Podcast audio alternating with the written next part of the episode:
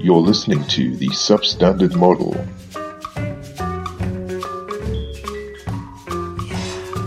On today's episode, we look at the sun and how its atmosphere is in fact 300 times hotter than its surface.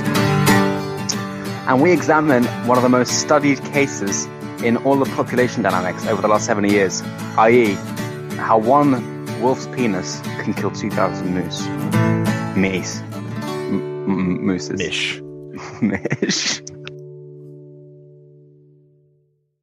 Hay fever. Hay fever. We were just talking. Yeah. Um. The the trees are horny, and love is in the air, and it seems that we're all suffering from from tree jizz. Yeah, is it I thought it was- bad this year? It's really bad. Pe- people I have never heard complain about hay fever in the last two or three, including myself, in the last two or three days have been have been hit real bad. Yeah. I I'm- think this is the London planes. I think I think next year. I think I mean I've never had hay fever before, so I'm I'm hopeful that this is just going to be an off year for me and my Yeah. nose. Dude, I'm, I'm, I'm, I'm on drugs for hay fever. Are you are you a, an antihistamine guy? What have They I make got? me sad. They make me sad. I don't like them. There's so many. There's so many. Oh God, there's so many fucking drugs for hay fever as well, and none of them do anything. I'm on floor six of my accommodation. That's the sixth floor, right? Right. And I don't even sleep with my window open at the moment because the hay fever's been so bad that I wake up and there's no trees outside. I don't know where the pollen's coming from, but I wake up sneezing every morning. And- All I do is like walk out onto this concrete road, right? Get on a train that takes me to another concrete place. Admittedly, I walk across Hyde Park, but then I go into my labs, spend six hours there in a dark room where not even light gets in, and I'm sneezing constantly. Which moves me on to my lab experiment, which is the next big exciting thing on this podcast. Ooh. So we've Ah, we've finished model four. Basically, my lab experiment is okay. In year one in Imperial, the the way they do it is they basically give you for like the biggest part of term three is just you now have access to our labs, and we taught you enough like good like quality techniques and whatnot over the past two terms for you to just sort of have your own with with the labs, right? So Right. we've been given like five or six weeks to just do anything we want in physics. Anyway, so my one started with we're just going to make plasma. And to do that, you need to make a vacuum tube and you need to fit electrodes in the vacuum tube. And then you need to put several thousands of volts over the electrodes. And the vacuum needs to be about, you know, 100 pascals to one kilopascal. And then it will start being this beautiful purple glow between the two electrodes, which is a glow discharge. Um, for lightning, you get an arc, which is plasma, but it's a higher temperature plasma. So it's quite interesting. Okay. You get sort of breakdown voltages where if you, at the same pressure, you increase the voltage, it will go from nothing to a glow discharge. You keep increasing the voltage to an arc. So we're, we're nowhere near an arc, but we've got a lovely glow discharge. And glow discharges are cool. They're more, they're more exciting than just a sort of simple glow between two electrodes because you've got a glow that sits around the anode like a little mushroom. And then you've got a big lobe that comes from the cathode and they're different colors. It's wonderful. And now we're on our fourth model of vacuum chamber. We've been improving it each way. So I built four vacuum chambers from scratch with glue guns and acrylic and perspex and bits of, you know, metal and copper and whatever, right? It's been so much fun. Mhm. Um, and we built a spectrometer inside this one. In our third value, in our third one, we put the spectrometer inside of the electrode, which is such a fucking dumb idea. I don't know why we thought it was. I mean, it was me who thought of it, but I thought for some reason it would be easier to pull a vacuum if we had less holes in the chamber. So we'll run the electrode through the same hole as the spectrometer. So our spectrometer was sitting inside of a hollow electrode. Yeah. And guess what happened? What happened was we were getting really white, bright white flashes, not on the actual electrode, but on the housing of the spectrometer. So we were, we were Oh. forming like plasma inside of our spectrometer, which was not cool. So we were switching it off pretty Not quickly ideal. after we saw that. Um, uh, but the one we currently got has got two pointed, sharpened copper electrodes. they're about a centimeter apart, which means that the breakdown voltage or the voltage at which we start creating or seeing the glow discharge is really low. I say really low; it's about two kilovolts, two thousand volts. Mm-hmm. But we've got up to six point two kilovolts at, to dispose at our disposal, so we've got a big range for which we can take measurements. Now we've got a spectrometer built into the side. I put it into a completely dark box. Um, Okay. but anyway, what we're looking at now is a graph that I printed from our plasma, which shows the wavelength and then different intensities of light at each wavelength. So it's like, what colors are we seeing? Um, and we see lovely little discrete spikes at different wavelengths in the purple range, which is what the color of the plasma is. It's purple. Um, and Mhm. now we can take all this data and we can Google what what wavelengths correspond to what electron decays in each of the like nitrogen and the oxygen found in the air.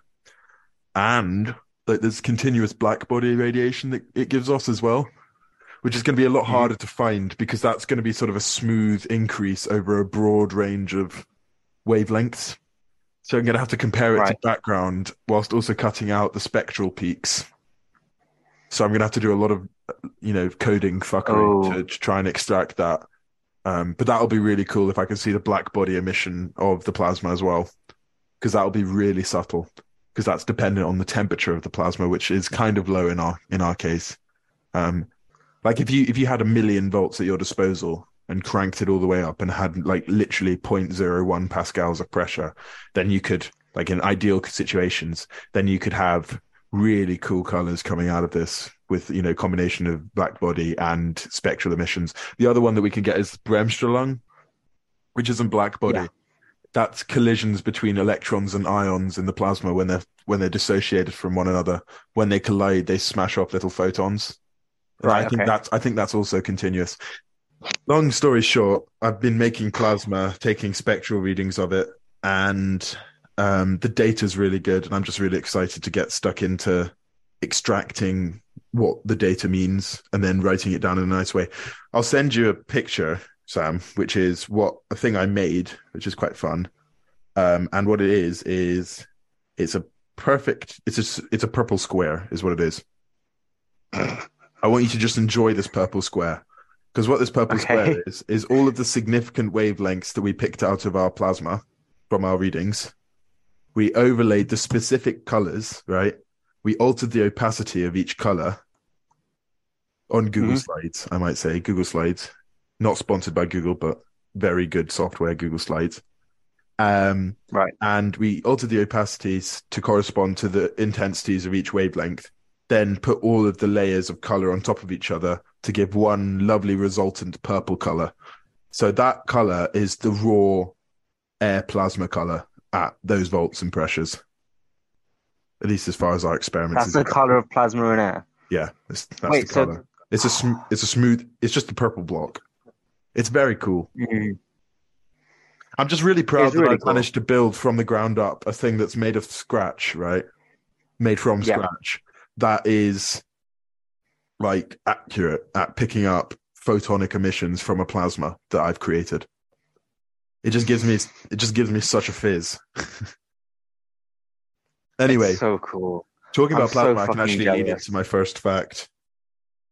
Yeah, let's do it. Let's go straight Right. My first fact, Sam, on Yeah. Earth, today's Yes. I'm actually looking at my computer at the moment. It says 18 degrees, and then underneath it says record high, which I assume is a record high for London at you know midnight at, in you know It's a weird way June. of putting it. It says record I- high. Is the atmosphere colder or warmer than the ground, Sam? Um, the ground is warmer than Right. the. Depend, what is it, day or night? Uh, the ground absorbs some on of the average. energy from on the- average, On average, the ground is warmer because the ground absorbs some energy from the sun and then radiates it as far red at night. As what I is what I know. right? And so I would say it's warmer. What about below ground. the ground in the crust? Is that warmer or colder than the ground? Like in the mantle? And the man, the mantle is, is is is a good good bit warmer than, than the Yeah, yeah. atmosphere. Okay, I'm Yeah. being a bit I'm being a bit boring and easy. Right.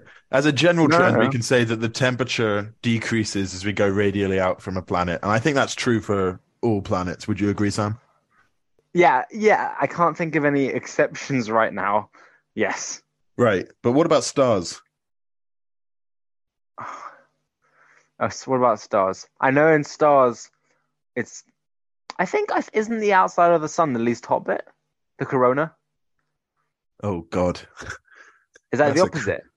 It's the It's complete the opposite. opposite, isn't it? This is going to It's fuck with you a bit. opposite. Right. So the middle of the sun is 15 million degrees, and the photosphere is the surface of the sun, like it's the orb, right?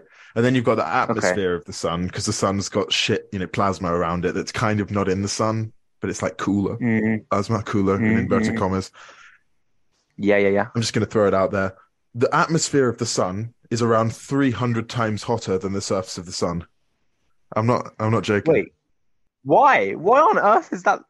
So I thought, I always thought, like, you know, what you're told at GCSE is like, sun is the size and the stage of a star is controlled by a temperature and gravity, and they're working against each other, and that Uh-huh. as gravity compresses the star, temperature increases because you're increasing collisions, and Yeah. that thereby balances it with an expanding force. And Uh-huh. in But- my head, that model aligns with the fact that the middle of the star is the hot bit, which pushes it outwards yeah, but but that's wrong. Or no, it's not wrong. that's true. That's true for everything cold. below the photosphere. Right, right, Right, right, the right, sun, right. the sun's entirely conventional up until its surface. I'm just saying the atmosphere there's of the sun is. It's like it's like saying the mantle's hotter than the crust on Earth, right? Which is true. right. But for some reason, the atmosphere of the Earth, the nitrogen and the oxygen that we breathe, is 300 times hotter than the ground we're standing on. What causes the corona to be hotter? Right. Okay. So, uh, mm, plasma's a charged particle that influences an electric field, right? Right. According to Maxwell's equations, we know that moving electric charges have magnetic fields associated with them that act perpendicular to the electric field that they're creating or changing, right? hmm basically the sun underneath the surface has a lot of moving charge as everything's being ripped apart and smashed into each other all those ions and electrons and everything right it's chaotic right Yeah. And so what you see on the surface is you see giant arcs of magnetic fields that come out of the surface and then loop back around and go back down into the surface right Right. and these magnetic fields actually create an electric field that travels like through the center of the arc perpendicular to the arc hmm so you get like tunnels of magnetic fields, like arches of magnetic fields, creating a tunnel Oh yeah. which has an electric Yeah, yeah. field flying through the middle, and the plasma gets drawn through that electric field, like a like a like like electrons in a wire, right? It gets Mhm, it mhm. gets it gets like current, right? Yeah. Um, but what happens is the sun below squeezes these magnetic arches such that the base of the arch gets pushed together. So it sort of pinches at its base, but you've still got the plasma flowing through. So what happens is a magnetic reconnection. So as the sun squeezes the Mhm. two legs of this arch together on top of each other and Yeah. they're going in opposite directions, um, a lot of potential energy is built. So it's like it's really resisting getting flipped to align the magnets, the magnetism, right? They really don't want to align with Mhm. each other, right? So a lot of potential energy is getting flipped. But the sun's like, fuck it, you know, I'm a big, I'm a bad bitch. I do this, right? So I'm gonna push these two arches together. I don't care what Maxwell says, right? I'm just doing it, right? Nope. I'm gonna have Right. magnetism of up and down here. Um, but what happens is as that potential energy reaches like a max and they're right next to each other, both of those field lines break. And then the break also simultaneously reconnects all of the broken ends. Because you can't have a broken end of a field line. Like a field line's got to go somewhere. it's So just all the broken ends just snap together. It's become a loop, right? Like a loop of string, right? Because the bit that was Mhm. going down previously has now gone down, gone to the right, connected with the bit that's going up, and is now going up. And obviously it goes up and then arches back down again. So you've got a loop. The Uh-huh. plasma's still trapped inside the loop. And the key part is the loop has been stretched. The loop's not circular, which Yeah. means in the exact same way as like surface tension, there's all that potential energy that was built up when you squeeze those two opposing bits of magnetism together. Like an elastic band, the loop pings back down into a circular shape. Mhm. And what that does is that's, that, that imparts a lot of kinetic energy into the plasma, like billions of joules of kinetic energy into the plasma Ooh. and then that plasma gets flung into space. Guess how many kilograms of mass, because you know mass is equal to energy with E equals mc squared. And that's how Yep. the sun gets its energy. It breaks mass into photons, right? So guess how many kilograms of mass, of matter, is lost every second in the center of the sun? Like In how the center of the sun from fusion. Yeah, fusion is lost Uh, to like in the universe. There was mass, but Oh. it's now completely turned into energy every second in the sun. Oh, just the sun. Yeah, Every second, two kilograms, two. Ooh, million, and then Four. really two million. four billion kilograms. Four billion kilograms of mass. What? That's four million tons of mass is is What? converted into pure energy every second. It's six hundred billion uh, kilograms of six hundred billion kilograms of um, hydrogen is converted into five hundred and ninety six billion kilograms of helium every second. Oh my! It's about 40, No, no. It's 14 and a half trillion kilos disappear into pure Wait, but- energy. But, but, every the hour. c squared. But the Yeah. c, but c squared is such a big number. Yeah, so so the energy output is 14 and a half trillion times by, you know, what, Oh shit! yeah, times by Oh, 9 times 10 to the 16. So now you've got, what, 25 zeros every hour of joules. I basically thought zeros. like there's a lot of energy, sure, but the amount of mass can't be that big because you're dividing it by fucking c squared. But like, I guess it's still kilos. big. It's still big. And that's a small star. It's not a small star. It's just standard progression, basic ass star, and it's just fucking pump. Where do we Like- get that back? no. That's gone. Is that just heat death into non-existence? Yeah. I mean, I guess you can have photons decaying into into matter, but but that doesn't happen really unless a photon flies past another piece of matter in specific conditions.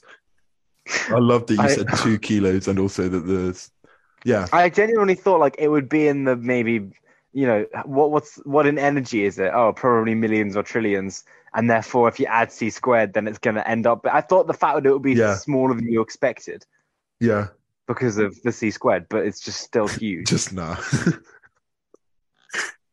just nah, I just don't give a shit. The speed of light is nothing. it's always got to be a billion, isn't it? yeah. Anyway, Oof. so I haven't even got onto why the corona's hotter. I've Yeah, you why so the sun expels matter. I think they're called nanoflares.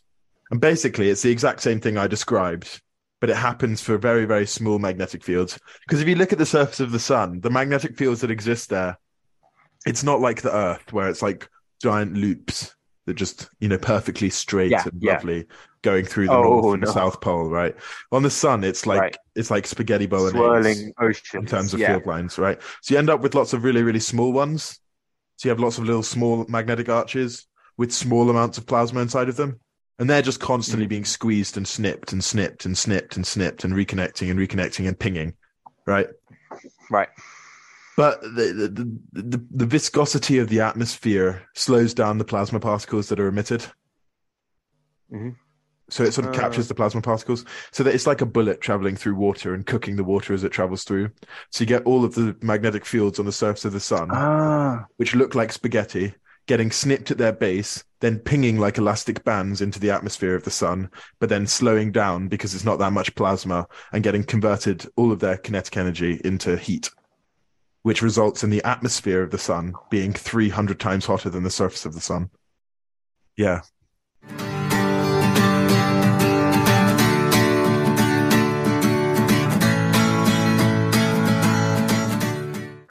I've got a fun one. I think it's um it's a story of of sex, uh, of power. Right.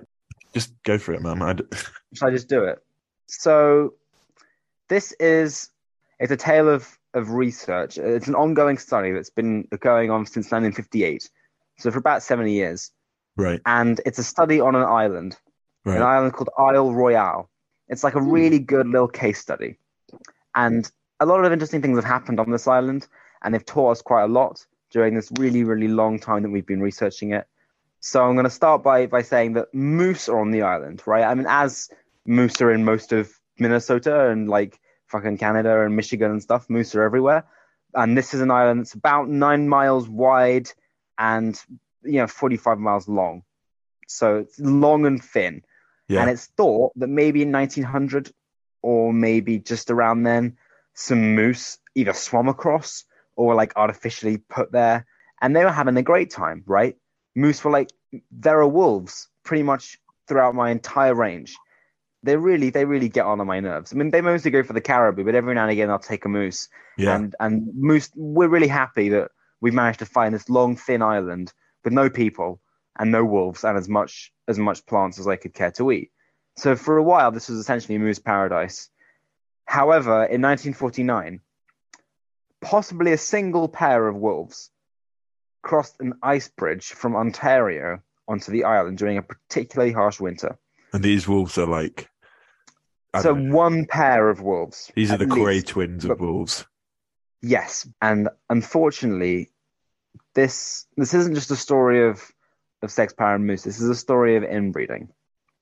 It's Oh, it's a story of wolf, oh. wolf, very very extreme wolf incest. Henry, Sam, What's- what's- yes, not to sound like a guy who's pro incest, but um, but is it true?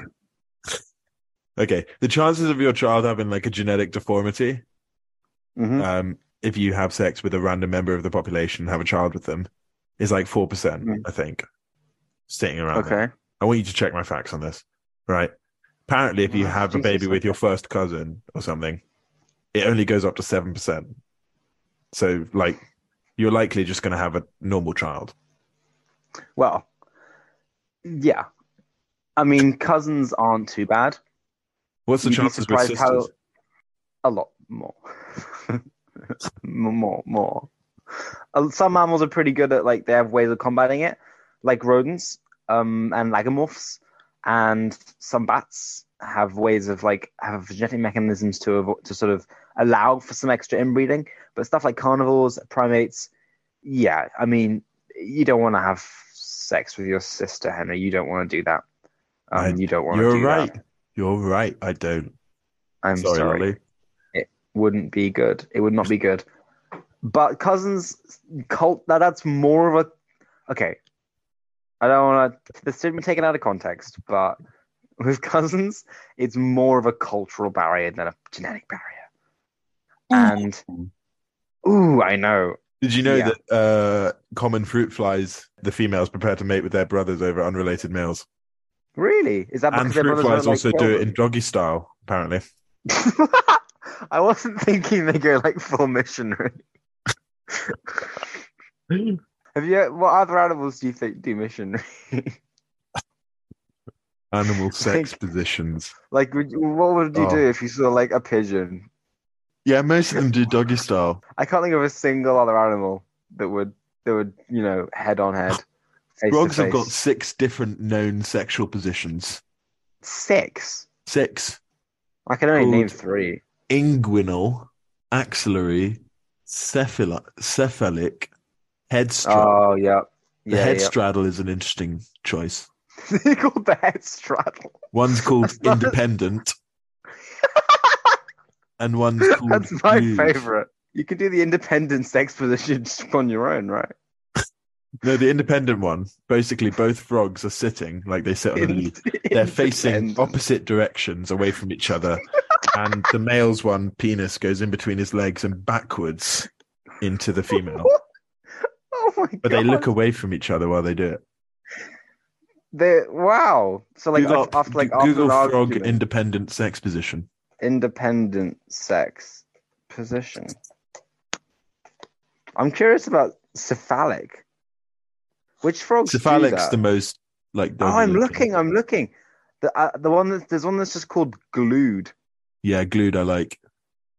Glued's where the female's like a lot bigger than the male, and the male just sort of glues himself to the back of the female and just sort of like an hangs- there. anglerfish. Yeah, Inguinal and cephalic. I guess it's just where you It's grab. funny. dude. It's so funny how Stegosaurus is like people actually have no clue how they had sex. Really? It's papers with different diagrams of different possible sexual positions, and they're debating which one's most likely. How did Stegosaurus mate?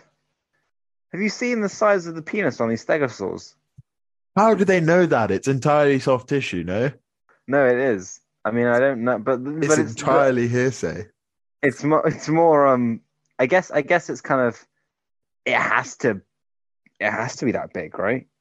Like otherwise they're just not. They're Is just the not. is the true version of reality that the penis is just really long, so they can just sort of stand next to each other? I think they did independent. I'm going to publish a paper that suggests they used the the independent method. What's your evidence? Um, Independence just looks good. damn, it's, ah, this should be my fact. Stegosauruses have sex by Benjamin Berger YouTube video. Even porcupines have sex. Where there's a will, there's a way. I mean, Wait, how yeah, do porcupines have sex? Porcupines just grim and bear it. They kind of just like. I- Look, I'm actually going to kind of Google that. That's They not. just Grim and bear it. They do. It must be worth it. Apparently, they do injure themselves. There's a quote: Do they? "Porcupines survive mating ritual with minimal injuries." Oof. That's great. It's good to know that this pulls in over half a million views as well. Um, Yeah, yeah. Anyway, I still got to Porcupine talk about. Um, I still got to talk about wolf incest. yes, sorry. So the wolves have basically all have spinal deformities because after two individual wolves came on the island, every sane biologist would have told you that within five years they'd be dead. No, that didn't happen. Okay, that's interesting. All the new sane biologists come and they say, okay, what's going to happen is that over 10 years, maybe 20, they're going to establish some kind of population cycle with the wolf, with the moose, and we're going to have some nice equilibrium being established. That's what all the math says, you know, and um, that didn't happen. And this is a nice example of when nature just got really unpredictable because basically the highest number of moose that has ever been observed since the arrival of the wolves is about 2,500. That's a lot. And it is. And recently there are about 500. And then there's there's gone up to 700 again. Right. And basically, there's just absolutely insane fluctuations between like 3,000 and zero. And the fluctuations of the wolf population, I'd say, even more dramatic. The highest number of wolves that have been observed is 50. That crashed down to 14. And it started at two. Right now, they're about 23. So something's happening. Like, there's no equilibrium being established here. It's just kind of entirely stochastic. And it's a nice example of when there's populations are small enough you just don't really get sight you don't really get things evening out into equilibrium. It just remains random for infinity until one of them just Yeah. happens to die. And one of them's going to happen to die i think. Either the wolves are going to die from too much spinal deformities and too much inbreeding depression and too much incest or the moose is just going to be eaten. And like the moose are straight up going to be eaten because basically moose have eaten everything that they like to eat. Generally they prefer birch and aspen trees once they got onto the island, within maybe a century, they've completely eaten all of the birch and aspen. So they're replacing it with the balsam fir, which makes up 60% of the moose's diet. But you'd never see them eating that on the mainland. Even that has declined dramatically. Like growth of balsam fir was down 40% from previous observations. So they're kind of screwed. They're starting to eat lichen, which has been compared to like oh eating god, dust yeah. like it's literally eating dust. Like lichen is not food. Like they've been they've been eating snow. Like these, they're getting emaciated. They're being slowed down by arthritis. These moose are gonna die. Wait, they're getting Basically. arthritis. Yeah, they're, well, they're, they're getting arthritis because they just have no fat tissue at all. Like they can't Oh, like right, yeah. synthesize. They can't make anything. And basically, if you're a moose, you might have like I don't know, two three percent chance of being killed by a wolf. Like you're a moose in Canada, you know, you're you might be eaten by a wolf, but a wolf only needs to eat like one every few weeks, and like there's a lot of moose. Like, you know, usually it's like a rare occurrence to be eaten by a wolf, right? It's like it's like not a worry. On Isle Royale, about ninety percent, just over ninety percent of the moose die from wolf attacks. That's insane. So nine, like if you're a moose, you will almost certainly die because And the you're being eaten arthritis is there. by a Like wolf. it's not like there's other problems, you know. Like, Well, no, but what happens is like they just get emaciated, they get arthritis, they get sick, and the second there's a sick moose, the wolves just eat you. that's nice. So Yeah. what I'm hearing here is there's an island off the coast somewhere in Canada, off some Lake coast. Superior. It's in Lake Superior. It's in Lake Superior, so it's in the middle Yeah. of a lake. There's an island in the middle of a lake. It's a big island because it's a big lake, where there's Mm-hmm. these skeletal moose getting eaten by inbred wolves. Wolves. So three both sides are just beyond fucked. both sides both, are absolutely beyond fucked. Like at the, on average, one wolf will kill like almost two moose a month, but also consistently banging which is like fucking ridiculous. And they're also banging like, well, there were two wolves originally. Like everyone is your sister. Like there were literally two wolves. So this the fact that they've gone on this long is remarkable. And actually, people were almost certain that in the late nineties these wolves were going to die. Like all the math said they were going to die because just mathematically we don't have enough genes. But then Henry, and this is my favorite part of the uh, the story, something something dramatic happened, and potentially the greatest, most most absolutely alpha, most Chad wolf in the history of wolves decided Give him a name. Give him a name first. his no his name his name is Old Gray Guy. Okay. That name started so cool and ended so bad. His name, you can call him something else. Let's call Old what's a really grey guy, what's a really sexy Chad name? Brendan. Brendan. Brendan, old Brendan, according to Wikipedia, a and I quote, particularly virile wolf, um, who we've named we've named Brendan, crossed the 15 miles of ice to Isle Royale.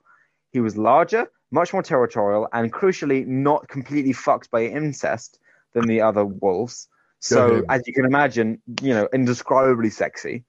Like even even by mainland standards, this was Brendan was a sexy wolf. yeah. By Isle Royale standards, holy shit. yeah. Um, his one pack like drove pretty much all of the other ones to extinction. yeah. So, what percentage of the wolves on Isle Royale right now do you think are his kids? Is it like 99%? well, no. I mean, there were already like well, like seventy wolves there, and he came. Okay. What is it? He's arrived and he's deployed 50% of them as his kids. Yeah, right now fifty six percent. Well, as of two thousand nine, so there were about the, the wolf population averaged like twenty three. By the end of his eight years of breeding, he made he had thirty four kids. So there were twenty three wolves, and then he came and he had 34 kids and then they all had collectively 45 kids so he had 45 grandkids So he just brought back 34 wolves. kids This is why small populations are unpredictable. and the Because problem is Brendan like, arrives with his like, they were they were all gonna die and then he just saved them which is kind of With his good genes. but also so inconvenient because now they've got like another 100 years of just eternal suffering until they die again until one more chad wolf comes Yeah, but and Brendan like, doesn't have to deal with that. sex with 300 people and then makes more babies. Well, Like, Are they not going to get these moose? Like, surely Brendan got a lot of moose under his belt. so well, now we don't really know what's going to happen. It was pretty clear that the moose were going to win. The moose were going to out out starve the wolves, and And eventually die the wolves were themselves just later. gonna die. Were going to going to inbreed into extinction, and the moose were just going to sort of eke out a very sad existence eating snow. But Yeah. this this single wolf penis might have completely changed the like you know how they say that they've changed the course of the river in Yellowstone through wolf Yeah. introduction. Like the fundamental vegetative ecology uh, of Isle Royale, like by the number of moose there, number of therefore beaver and snowshoe hare and ravens from carrion, like every aspect of the ecology of this island has been radically changed over a period of centuries by a single penis. There are about 28 right now and 14 last year. So it's kind of, again, Ooh, that's a loss from 70. We've gone down since the glory days of the 90s Yeah. and there has been there have been a lot of pushes. So the environmental impact statement proposed to relocate about 30 wolves over to the island over a three-year period. such cheating. But the thing is, yeah, all the all the researchers are like, no, please don't. We've been here for 70 years.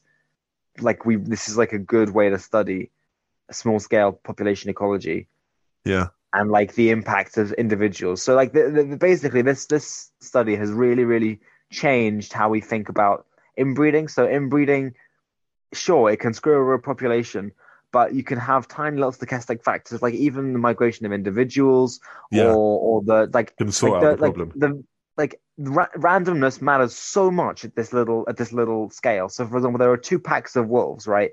There were pack. There were well, there were four in total, but because we're studying each one individually, you can study each wolf. You can write a paper on every wolf, right? Like there are that many researchers. And in 2006, the East Pack leader killed the leader of Chippewa Harbor's pack, Alpha, as witnessed by John Vucetich, right? Who's one of the lead researchers on the island. And the Chippewa Harbor pack, without this leader, if this leader hadn't died in this one-on-one fight, their pack might die off. And their pack, they're on the western side of the island. The eastern side is the one that has more balsam fir left. So there are more healthy moose on the eastern side. The eastern side is just killed off the western side.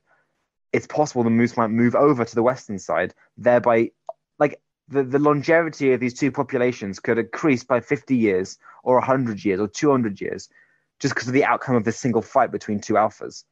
And like cool that. these little, yeah, these little things, like it's it's a really nice example of like you know the butterfly effect kind of thing. In Yeah, because nature's right? generally so giant. it's yeah, exactly. You can't really so thread hard. a storyline out of, of like events in nature. Like they're they're kind of insignificant. Like if Yeah, in yeah, mainland Canada one alpha killed another alpha, who cares? Yeah, no, Like, for but sure. but in this enclosed area, it's a really significant event. It's like it's like you know killing a president or something. You know, like it changes the face Oh, yeah. of the conflict.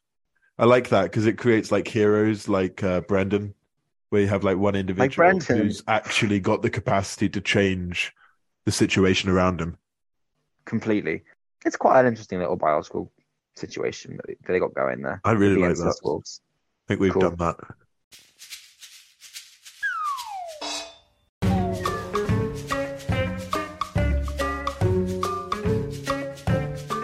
You're listening to the Substandard Model